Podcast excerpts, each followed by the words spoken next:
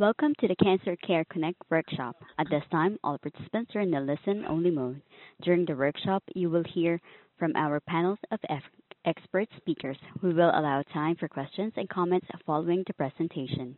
Instructions will be given at that time. If anyone should require assistance during the workshop, please press star, then 0 on your touchtone telephone. As a reminder, this workshop is being recorded. I would now like to introduce your moderator for today's workshop, Dr. Carolyn Messner, Senior Director of Education and Training. Please go ahead.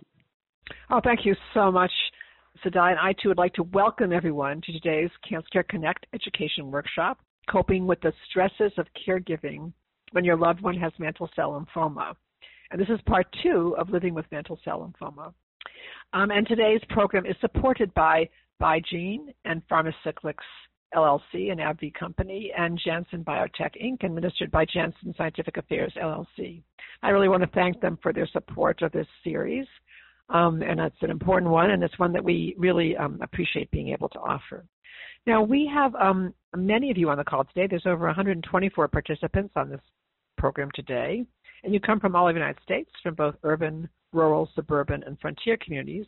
And we also have international participants from the Dominican Republic and the United Kingdom. So it's a global call as well. And we are delighted that you've all chosen to spend this next hour with us. Now, before I introduce our first speaker, I'd like to just ask you all a few questions. And the reason we do that is just to get a sense of what you know before the program starts. It will help us to tailor the programs to best meet your needs. And again, for those of you who are live streaming the call, you'll be able to see the questions as I read them, and you'll be able to rate your answer. So I'm going to start with the first question. On a scale of 1 to 5, with 1 the highest rating and 5 the lowest rating, please select your rating. I understand the emerging treatment approaches for mantle cell lymphoma in the context of COVID-19 and experience. 1 is the highest rating and 5 the lowest rating. And the next question is, I understand how to care for a loved one with mantle cell lymphoma in the context of COVID-19 experience. 1 is the highest rating and 5 the lowest rating. And the next question is, I understand the role of the caregiver and challenges in communicating with the healthcare team. 1 is the highest rating and 5 the lowest rating. And now we just have 2 questions left. I understand how to manage family, friends, partners, and traditions in the context of COVID-19. 1 is the highest rating and 5 the lowest rating. And the last question is, I understand how to practice self-care and stress management as a caregiver.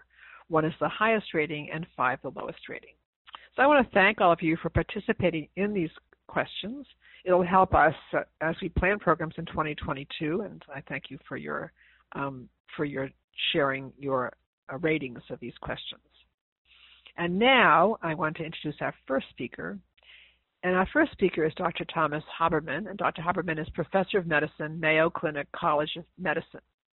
And Dr. Haberman will be addressing update on the treatment of mantle cell lymphoma in the context of COVID-19 and its variants, caring for your loved one with mantle cell lymphoma in the context of COVID-19 and its variants, the important role of the caregiver in decision-making on the healthcare team, challenges in communicating with your healthcare team, your role in adherence on weekends, holidays, and vacations, and guidelines to prepare for telehealth, telemedicine appointments to increase their benefit. So technology, listed questions, follow-up care, quality of life concerns, and discussion of open notes. It's my pleasure now to turn this program over to my esteemed colleague, Dr. Haberman. Thank you, Dr. Messner. It's a privilege to be here with you and your team, Ms. Sarah Paul, and all of the 124 attendees from the USA, the DR, and the UK. With regard to the update on the treatment of mantle cell lymphoma, I'd like to make the following comments. The Lymphoma Research Foundation convenes an annual meeting since 2004, and the last one was April 2021 on mantle cell lymphoma. And this brings together the international group of leaders in the field, and these provide updates and help in moving the field forward. There are 4 different types of networks and opportunities that you can participate in: the National Clinical Trials Network in the United States, the European Mantle Cell Network, chaired by Dr. Martin Dryling, and then at different institutions, institutional trials and industry trials. With regard to mantle cell lymphoma, there are two major perspectives that are emerging at this time. The first is risk factors, and the second is key overall treatment strategies in previously untreated and previously treated patients in large randomized studies and then phase 2 studies.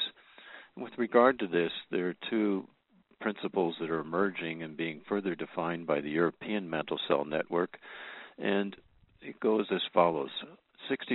66% of patients have classic mantle cell lymphoma, that is nodal, extranodal, or a leukemic phase without risk factors, and 33% have risk factors.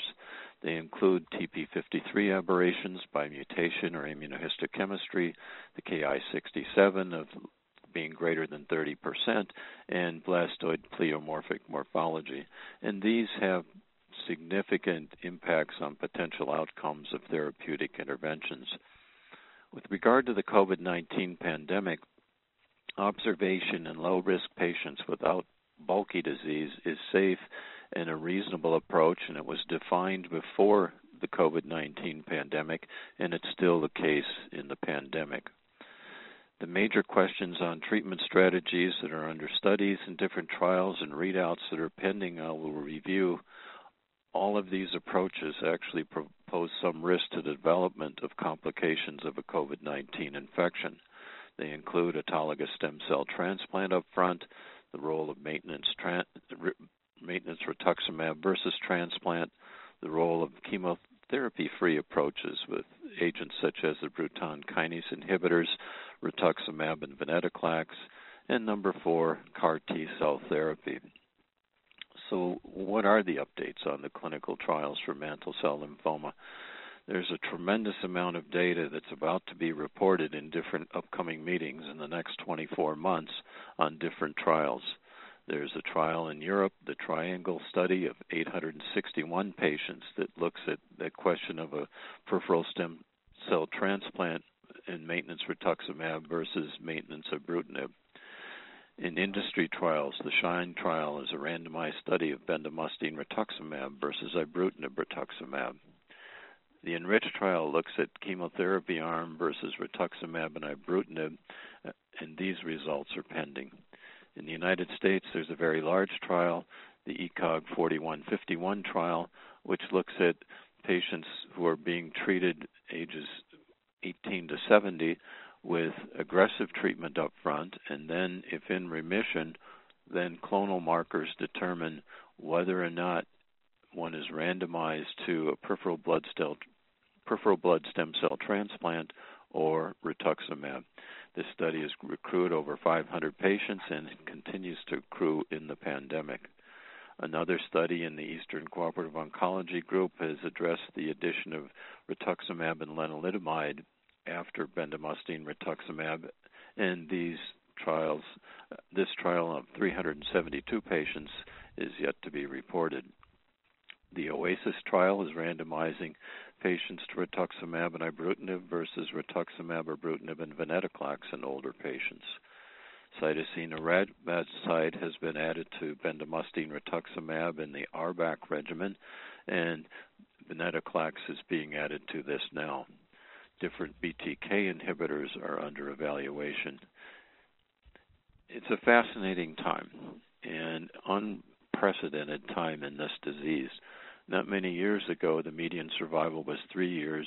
This has dramatically changed over time, the last 5 years to 10 years, and I now have patients who've lived over 12 years after relapsing after a peripheral blood stem cell transplant.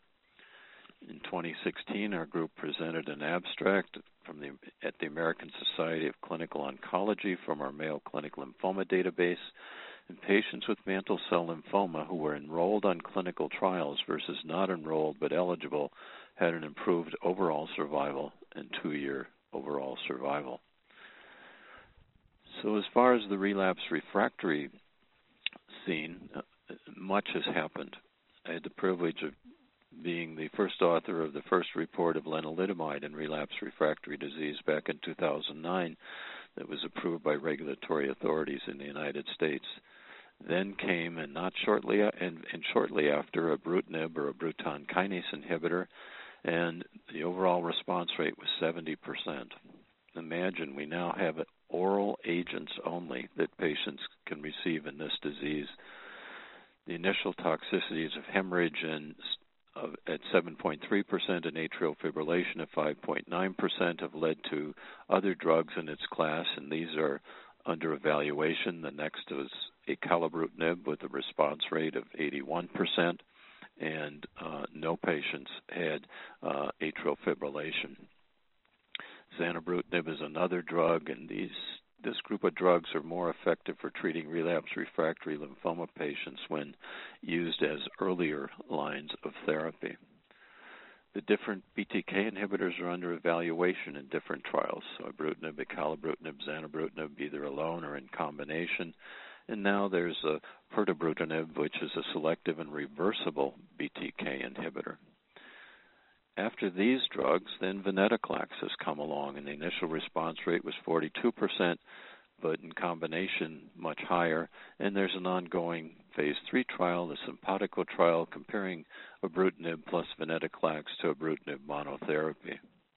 Interestingly, and hard to believe, there's even a new therapy, and that is CAR T cell therapy, which has been approved by regulatory authorities in the United States in 2021.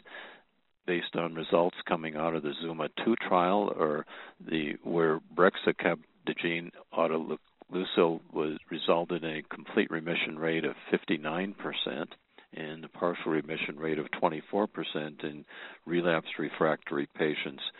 And now these drugs are being looked at in other randomized trials to compare with transplant and other approaches. Lisocabtagene, not FDA approved, has a complete remission rate of 59%, another CAR T cell, and we can anticipate other CAR T cell approaches coming along. Lastly, allogeneic transplant has been recognized as an option in the previous decade with 10-year overall survival rates of about 50%, and this regimen, though, is complicated by early death rates and graft versus host disease, and has limited its use, and it's become more limited because of all of the other options that we have.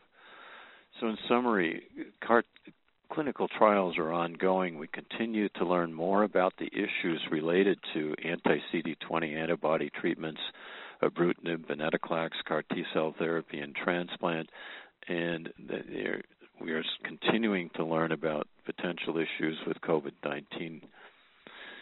It's essential to get vaccinated, I think, to practice continued COVID-19 best practices, so mask, alcohol to the hand, 6 feet distancing. And then if others are potentially with cough, sneezing, and so forth, family members, don't be exposed to them if you have active disease or you're on treatment. The problem is that COVID-19 will not go away internationally in these upcoming months. The COVID-19 BA.2 variant is now active worldwide in recent weeks, and we're just beginning to understand what the implications are there. The important role of the caregiver in decision-making in the healthcare team is an interesting one, and one I've become more interested in over time. The caregiver is absolutely essential. You need help as the patient. Emotional support, informing other family members, and helping with other decisions, that even real basic things that affect daily life, but also long-term issues. You cannot go on the journey alone. What does a caregiver need to do? I've been saying it for decades. Just show up. It's all you need to do. Also, understand that it's important for caregivers and patients to understand it's harder on the spouse or child than it is on the patient, which I've always found counterintuitive, but I think is really true. And ultimately, though, it's the patient, you, who would make the decision. With regard to challenges in communicating with your healthcare team, the appointments, things have changed in the since the pandemic started. There are limitations in numbers of individuals allowed on site. I think it's important to have consistency with who is present, but it's also important to rotate responsibilities. phones and iPad devices can be brought into the room, at least in our institution, and can be very helpful. Phone calls, contacting team members is essential, nurses and other individuals. Understand, though, that in different countries and so forth, you may need permission to do this in the healthcare record. Lastly, there are electronic approaches now. Our electronic system, EPIC, the in-basket system communications are the standard. Email is an issue because it's not as secure, and there are HIPAA issues, at least in the United States. An interesting question is about your role of adherence in weekends, holidays, and vacations while on treatment. And I chaired the North Central Cancer Treatment Group Audit Committee for 15 years, was involved in National Cancer Institute guidelines, and I'll have these comments to address this question. It's essential to adhere to the specific regimen and the way it was given. But understand that all clinical trials have allowed for delays for weekends and holidays. It's not an issue with oral drugs. Vacations can be an issue because to be off of a treatment for more than 2 weeks, you go off study. But also, most patients on clinical trials were not off for more than 2 weeks. And so I try to work very hard with families and schedule around things, but I also try to suggest being restrictive about where to travel, such as outside of your country and so forth, which can make things complicated. What about guidelines to prepare for telehealth and telemedicine? It's here. How it's going to continue to be used, I don't think is clear, but I have the following thoughts. Number one, have your device set up in a comfortable environment where you might also be able to get at your paper records or questions that you've written down. Appreciate that very few of us like to look at ourselves on camera. Secondly, don't be afraid of making mistakes. No one's really an expert. I have a quote above my desk, among others, which reads, "An expert is a man or woman who have made all the mistakes which can be made in a very narrow field," unquote, by Niels Bohr, a very famous physicist. We've all made tremendous mistakes, and we continue to. So don't be embarrassed and don't get frustrated. Thirdly, it's helpful if you're not used to using the technology to have someone with you, such as a spouse or one of your children or other family members, to help you. If they're there, have them introduce themselves, because just to be talking in the background is a little uncomfortable. Number four, understand that some physicians and healthcare providers go over the records carefully before, others have not. We also might want to get back to it at a later date, more after getting more information and understand everything might not be settled at the time. Number five, physician and healthcare providers may be going through records while on the computer while talking to you. It's common, it's appropriate. Last but not least, prepare notes and questions ahead of time. You will likely not remember your questions or comments during the visits without these notes. I've learned over the last 40 years of taking care of patients with these problems through the privilege of being involved with patients from phenomenally different backgrounds and cultures that this is really common. What about quality of life? We've been interested in quality of life in patients through our molecular epidemiology research project on lymphoma in the Mayo Clinic and our SPORE grant for the last 20 years. We published a paper in 2018 where we followed 701 patients who filled out forms regarding quality of life. And my first observation is that quality of life at the time of initial presentation was associated with improved overall and event-free survival in aggressive lymphoma and outperformed performance score. So the better it is at the beginning, the better. The second thing we observed is that functional well-being, physical well-being, and overall quality of life was lower after initiating chemotherapy. So that's an expectation, and we expected this observation, but this confirmed this. But the last observation we made, I think, is really cool and really remarkable. So what can you do to potentially improve your quality of life? Again, we followed 30,000 3,060 patients, and 1,371 had a third follow-up baseline health and self-administered risk factor questionnaire. And what we found was that at 3 years, there was a significant improvement in overall survival, lymphoma-specific survival, and event-free survival for all histologies, so this included mantle cell, in patients studied who met or exceeded national recommended standards for age and sex with regard to physical activity recommendations, pre-diagnosis, and in patients who had a change, that is an increase in their physical activity. So that is really one of the single most important things that you can do. You can walk, jog, bike ride, workout exercises at home with videos, isometrics, as things have opened up, health clubs, so get active. So in conclusion, in the end, patients with mantle cell lymphoma with a new diagnosis or relapse should be treated with the best possible options and therapeutic interventions. I'm full of significant hope for patients with lymphoma and mantle cell lymphoma and how they are managed at this point in time. Thank you. Oh, thank you so much, Dr. Haberman. That was really outstanding and a wonderful way to start the program today, covering both all the updates on mantle cell lymphoma and then also addressing the specific concerns of caregivers. So thank you very much. I know there'll be questions for you during the Q&A as well. Thank you. And our next speaker is my colleague, Ms. Sarah Paul. And Ms. Paul is an oncology social worker, and she's director of clinical programs at Cancer Care. And Ms. Paul will be addressing coping with the stresses of caregiving when your loved one has mantle cell lymphoma, taking on the role of caregiving, coping with each day on special occasions, anniversaries, birthdays in the context of COVID-19 and its variants, managing family, friends, and traditions in the context of COVID-19 and its variants, long-distance caregiving, and self-care and stress management suggestions and tips. It's my pleasure now to turn this program over to my esteemed colleague, Ms. Paul.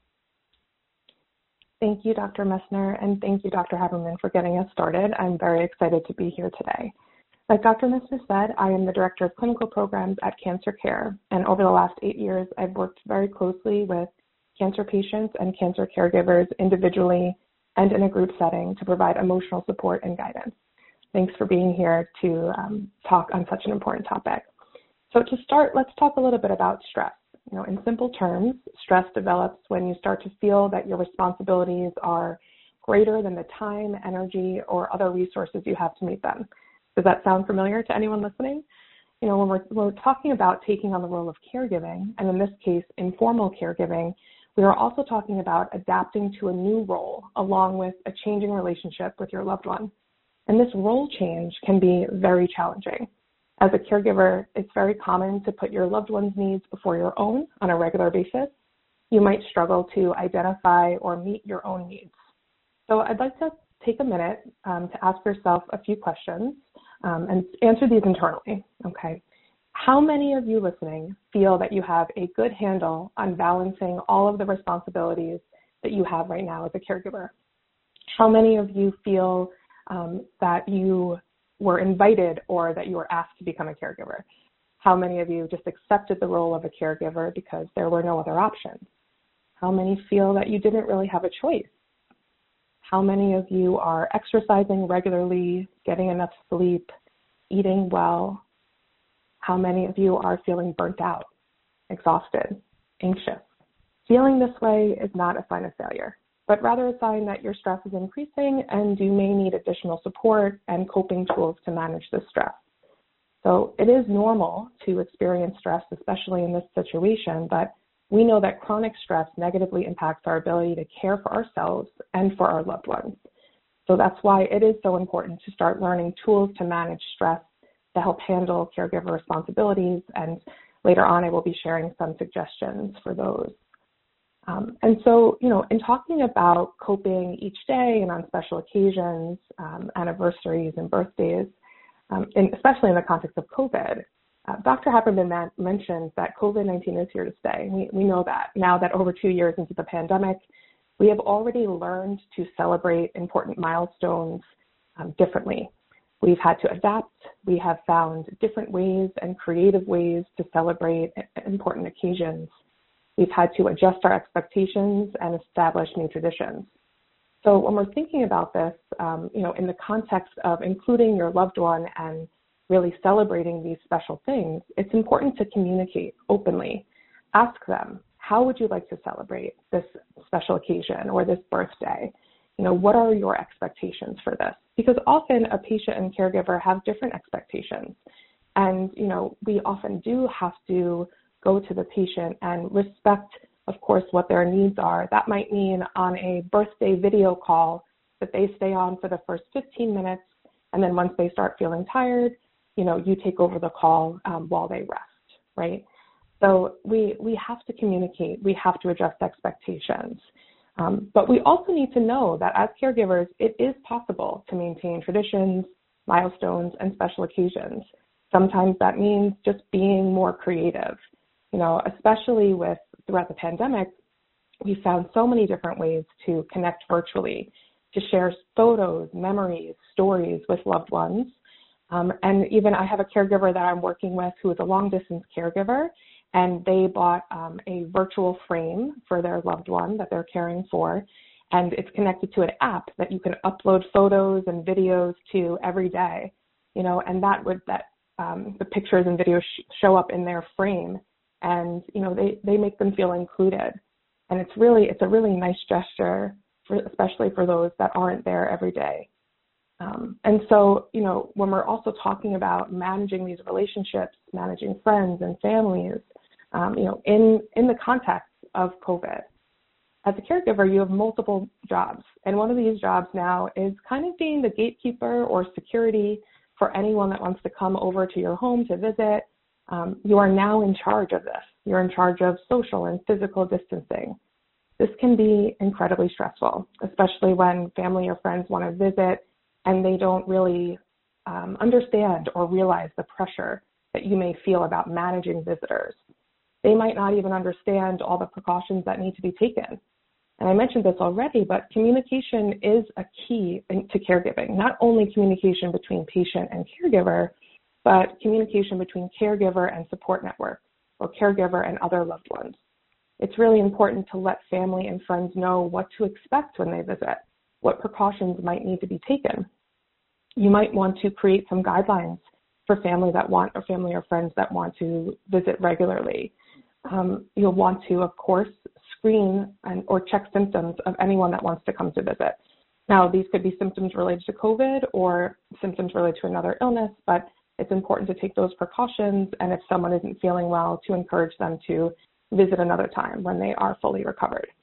You may also want to keep a little basket by your front door that has hand sanitizer, extra clean masks for visitors. You'll want to enforce good hand washing practices and pay attention to small children who might need a little bit of additional help washing for 20 seconds with soap. And we also want to, of course, be mindful of maintaining physical distance in the home. For those that go on a lot of outings, it's important to have one of those emergency bags, and I mean like a little to-go bag with hand sanitizer, sanitizing wipes, masks, anything that you might need while you're out, just in case you forget something or someone that you're with forgets something. And I do recognize that COVID-19 precautions are still shifting in response to new variants and developments, and many precautions will vary by state. So if you are struggling with deciding what's best for your loved one in terms of safety, you can speak to your loved one's medical team for additional guidance and support if needed. I do want to switch gears a little bit and talk about long-distance caregiving a little bit more. And often we are working with long-distance caregivers, and these caregivers are anyone, anywhere that don't live with their loved one to provide that care. Now, prior to the pandemic, when I was working with long-distance caregivers, they struggled to connect with their loved one. There weren't as many options as there are, or maybe people weren't as comfortable using those virtual options. But now that they've become normalized, it's a little bit easier to connect and be present as a long-distance caregiver. And so we want to think about what long-distance caregiving tasks may look like for someone. You might want to ask yourself, as a long-distance caregiver, what can I do to help? This might be helping schedule medical appointments, managing prescription refills, assisting with finances if that's a strength for you. You can offer to be a point person for certain things like managing insurance, bills. You know, those that are long-distance caregiving are often really great at providing emotional support. And if they're able to travel, they might also be able to provide respite care. They can help with grocery shopping from afar, organizing grocery shopping, organizing meal delivery, maybe coordinating family meetings, keeping friends and family updated and informed, right? And as someone that is maybe you are a primary caregiver managing a long-distance caregiver that's helping, you'll want to keep a list of these tasks, right? Because oftentimes people will ask you, what can I do to help? What can I do from across the country? How can I be of support? And so you'll have that list ready to assign as needed. Dr. Haberman also spoke about the guidelines for telehealth appointments.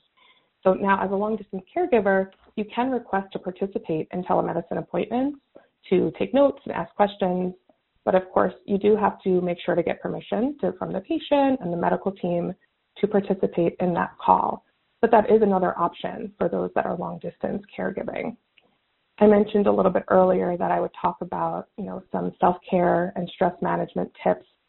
So I want to start by sharing an oxygen mask anecdote, which you might be familiar with. But, you know, when you're on a plane and the cabin pressure drops, they tell you to put on your oxygen mask first before helping anyone next to you, including a loved one, including a child, including an elderly person.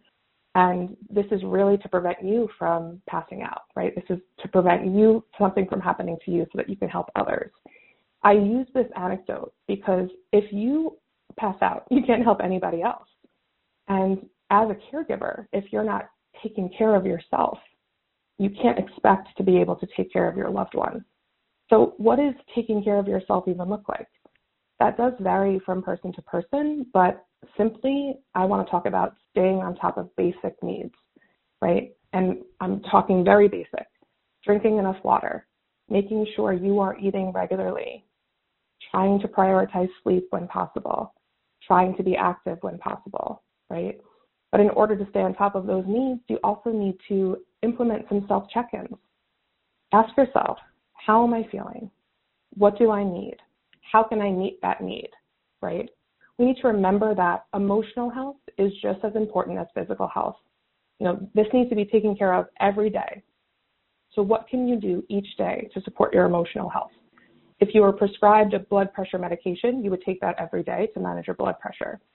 And so now we're talking about what could you do every day, whether it be going outside for 5 minutes to take a walk and breathing fresh air, journaling, utilizing prayer or meditation. Really thinking of ways to build resilience, especially in these difficult times. You know, ask yourself, what are my resiliency strategies?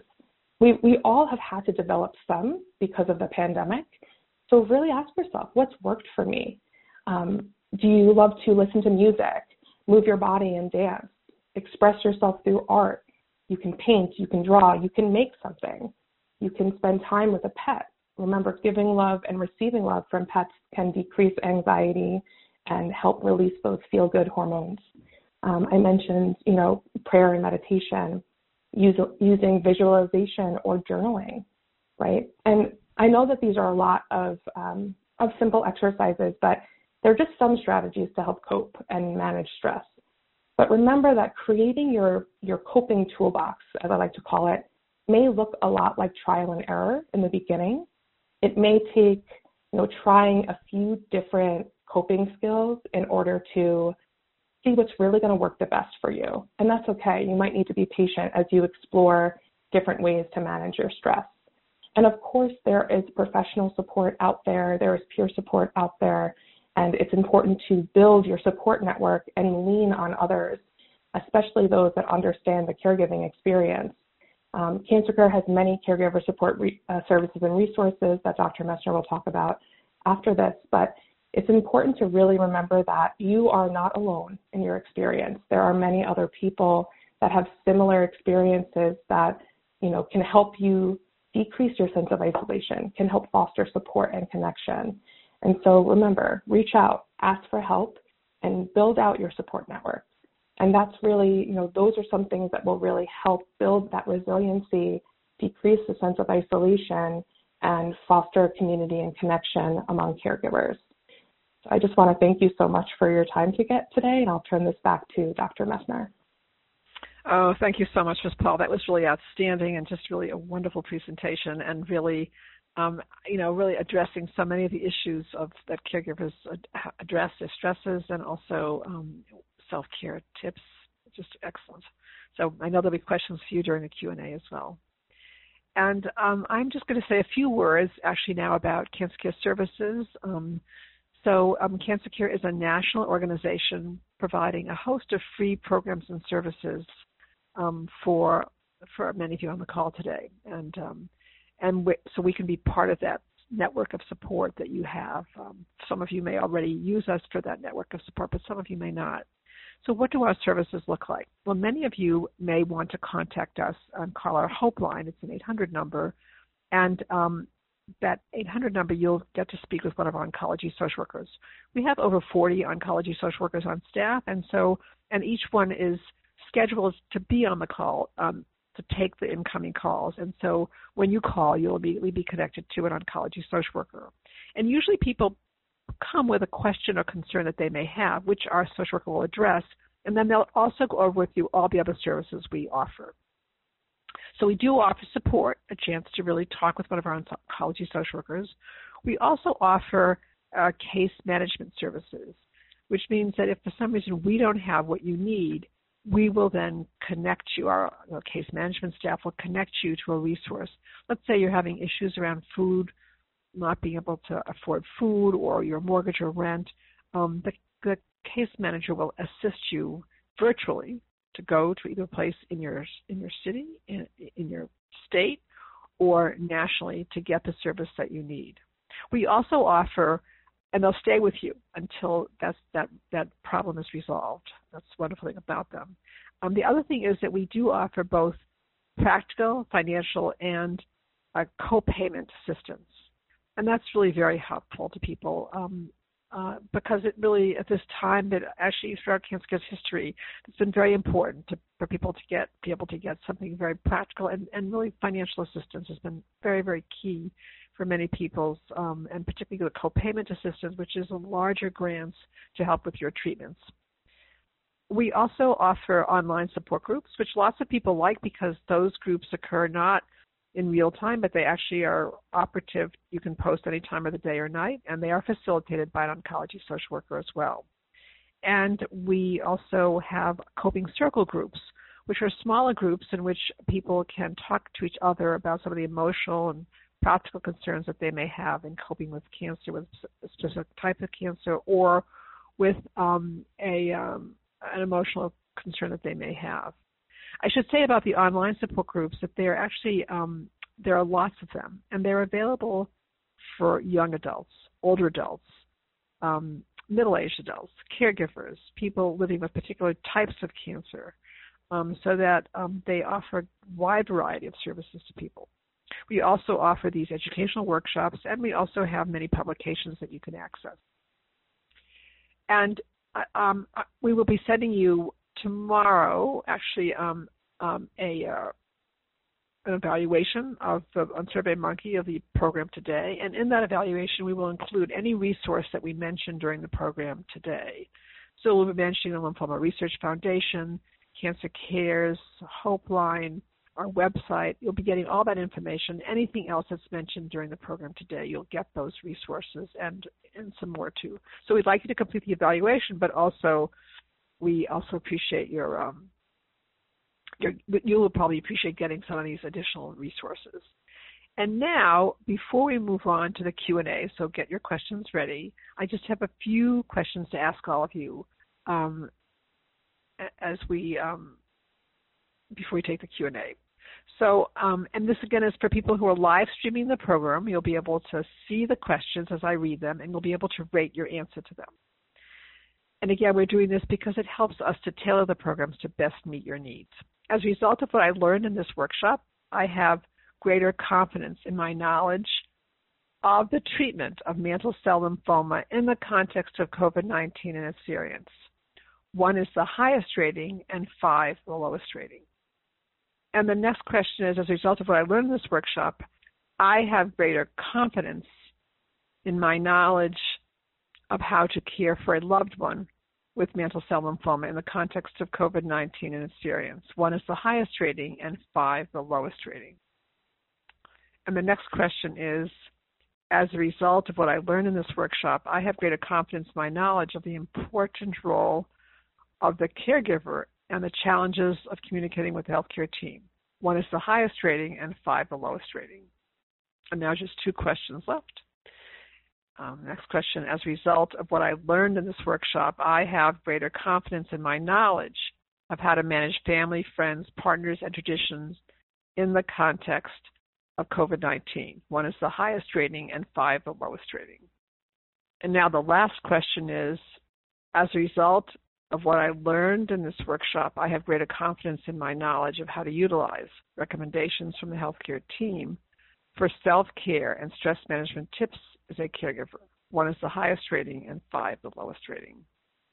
So I want to thank all of you who participated in these questions. It really helps us as we plan programs in 2022. And now we have time for questions. I want to ask Sadai to bring all of our speakers on board. We're going to try to take as many of your questions as possible, and Sadai will explain to you how to queue up for questions. Sadai, if you'd like to let people know how to queue up for questions, I'm going to try to take as many as possible. Thank you, Dr. Messner. And ladies and gentlemen, if you would like to ask a question, please press star, then 1 on your touchtone cell phone. If your question has been answered and you wish to remove yourself from the queue, you may press the pound key. Those of you on the web may submit questions by asking Ask a Question. And we have a question for one of our online participants, and this will be for Dr. Haberman. A few of my family members want to join in the telehealth visit, but we all live in different states. How many people are able to connect to the visit? It's a complicated question, and it depends upon which technology is being used. I love the question. I've had people on a video consult, for instance. I've had up to 4 on and in different states. So I'm not sure there's a limitation, but the limitation would be the institution and what devices they're using and so forth. And so, and whether it be a phone or whether it be video. And I guess the issue, I don't know, Sarah, if you want to address this as well, the issue is how do people select those people they want to have on the call? And would it be, do you want to comment on that? Sure, yeah. I think, and that's also can be a difficult question, especially when many people in the family might want to be on a particular call. So I think it's important for the patient to identify who the primary caregiver is in terms of who needs to be there to listen to this medical information. And, you know, then also, do you have other point people in your support team? Sometimes when there are too many people on the call, it can get a little bit like too many cooks in the kitchen almost. So you definitely want to think of who are the most important people that need to hear this information firsthand, and then who are the people that we can tell afterwards. And that's how you can start to prioritize. I would just add to that, too. At least in my experience, most of the time there's a caregiver who's kind of more in charge, and so the others are more in the background. And so it's, but, you know, if they have a specific question, that can come out. But more typically it's been someone's really taken the active role, and the others are active listeners, would be another way to say it. These are very good points and really very helpful to our participants. Thank you. And then this is a question, again, for Dr. Haberman. What are some important things a caregiver should know about mantle cell lymphoma treatments and side effects to look for? The most important thing are if on treatment, are fevers and shaking chills, because that's a sign of infection, and those can be very significant. They can be potentially life-threatening, and patients may need to go into the hospital. Secondly, cough is something I try to be very sensitive about also. It's become more of an issue in the pandemic. But cough typically is just an unusual viral infection that we're all used to having. And we, just to make this point, the first year of the pandemic, there wasn't much influenza around or other viruses, but boy, this last 6-8 months, there's been far more around, and it was actually predicted by healthcare experts and epidemiologists. Thirdly, the third important area is the abdomen, so significant abdominal pain. And fourthly, the only other thing I say to patients, and caregivers, if something just isn't right, just kind of make sure you bring it up. And there are certain individuals who are going to wait till the bitter end. Males are a little more characteristic in doing that. But I think all of us do that a little bit. But those are the big things. Excellent. Thank you. Thank you very much. That's excellent. And for Ms. Paul, how can I better support my patient in long-distance caregiving? Are there some programs that work best for connection? That's a great question. So I think it depends on what you're comfortable using in terms of technology, but also connecting with the patient to find out what are the needs, right? Are we talking about emotional connection? And if so, scheduling time every week to connect, whether that be on the phone, FaceTime, Zoom, whatever mode of technology is comfortable, setting that time aside and having it be regular can be a really nice way for, one, the patient to feel supported and heard in their space, but also give them something to look forward to. And for yourself, you are fulfilling a need of emotional support. But I do think that communication, again, as I mentioned earlier when I was speaking about this, is going to be key, really having a conversation about what the expectations are, how can I help, and what the best way to do so is. Excellent. Thank you. I guess I would just add to that, and this is a little more personal, but my mother's in a nursing home in 93, and the most significant thing we probably ever did as kids since we were born in certain ways was a call every Thursday at 11 a.m. with all five siblings being on the phone, and then the nursing home bringing up the iPad. So patients aren't going to ask for this kind of thing, but it's the more I've watched other families do the same thing with Zoom as almost and other proprietary instruments have really change the world for some of this. So again, it goes back to my point about just show up and be present. That's a great suggestion also, that since you can see you all, that's amazing. That's very good for people to tuck that up, keep that in the mind. It's terrific. So probably for Ms. Paul, how do I set limits and how do I communicate with the patient and the care team? Limits and boundaries can be really challenging. They can be really challenging. So I think that, remember that boundaries are about you and what your needs are and not about the other person. So one, coming to terms with what are your limitations, what are your capabilities in this case. And then once you have decided them, first communicating them to the patient, and being really open and honest about what you can and can't do. And if there are things that you have to step back from, it is helpful to say, I can no longer do this, but I think that we can identify someone else to step in and help with particular things. I think when talking with the medical team, that can be a little bit more challenging, making them understand what your limits are. Sometimes that's why it's important to have that conversation with the patient first, so that you're on the same page, and then you can bring that conversation to the medical team in whatever capacity you need to set boundaries or limits around that. But it is, I do recognize this is very challenging for many people because setting boundaries and setting limits can cause feelings of guilt. But again, if we don't set boundaries to protect our mental health, then we won't be as effective as caregivers. So it is important to find that line. Excellent, thank you. Question for both Dr. Haberman and Ms. Paul. What is some important information that should be communicated with the care team that may be overlooked, that may go overlooked? So what is some important information that should be communicated with the care team that may be overlooked? I'll take the first step, I guess. I think from an experiential perspective, not from any documentation or literature, most physicians aren't very careful about understanding home, where someone lives.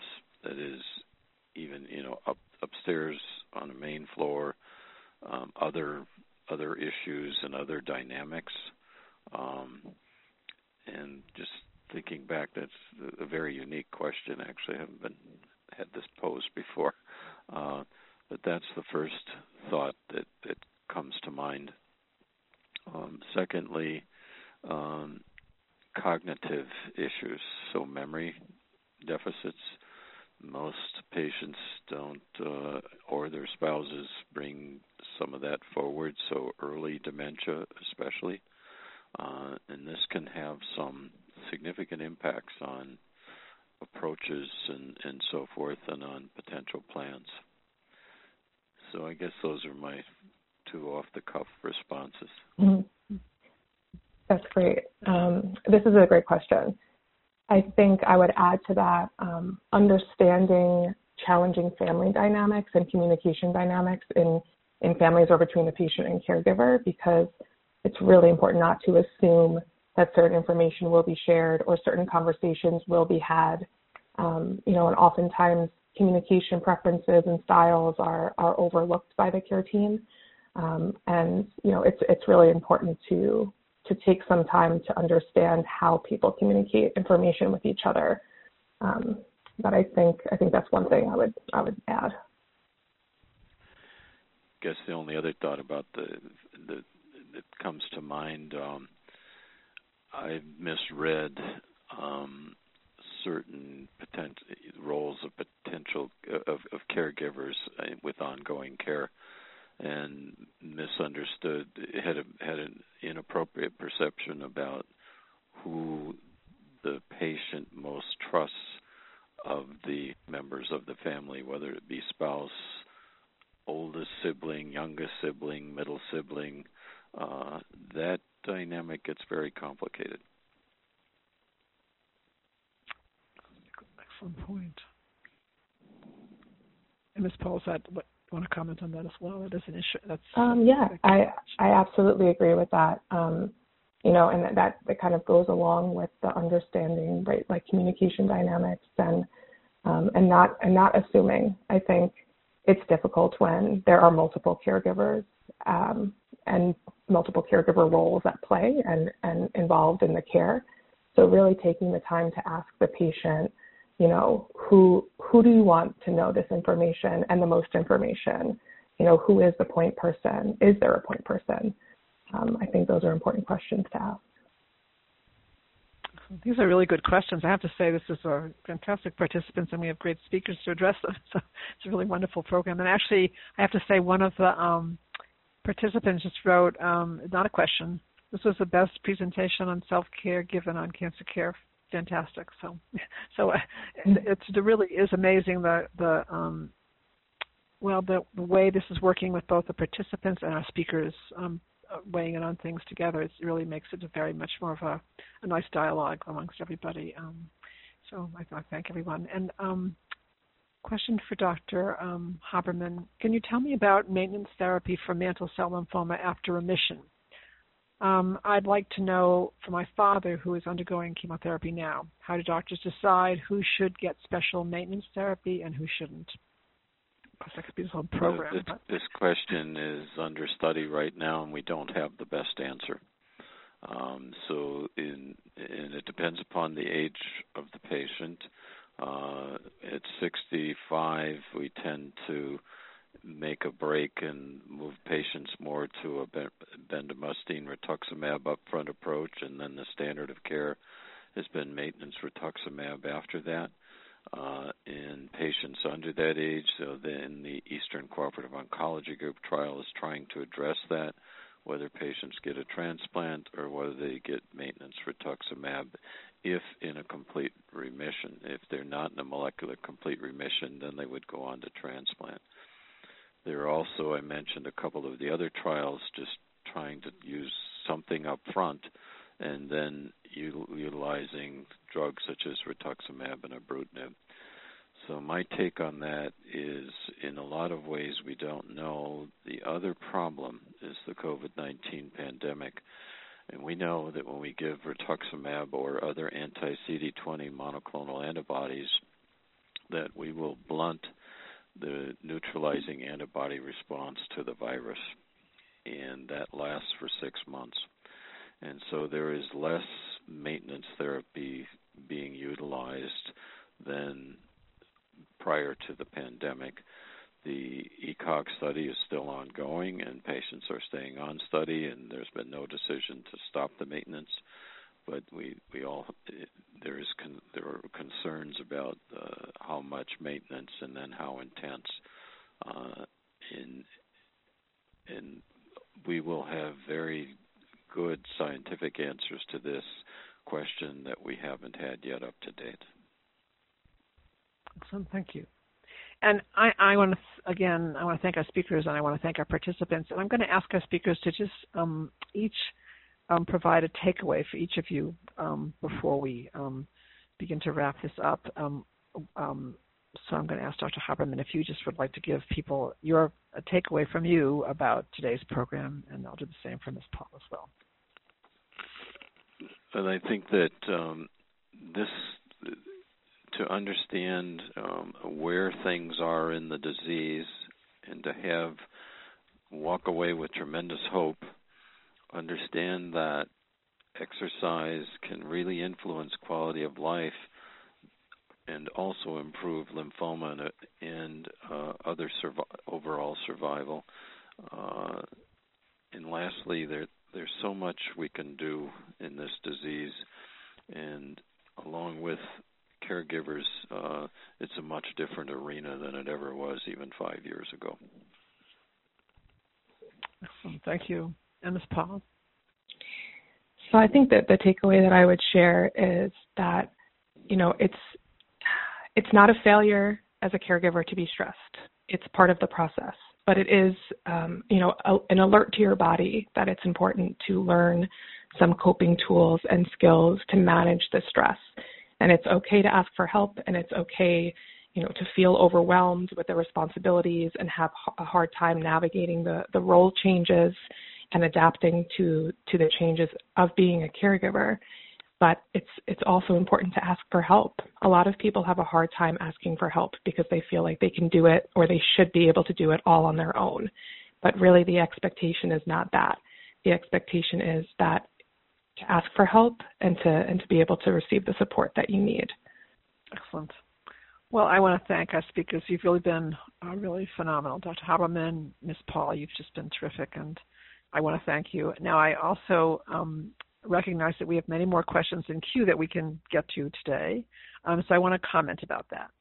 So for those of you who asked a question, for those of you who have a question yet to ask, and for those of you who are thinking of a question, we want you to take back to your healthcare team the questions you asked today. One thing I hope you've learned from today's program is that all your questions are terrific and that your healthcare team will want to help you address them.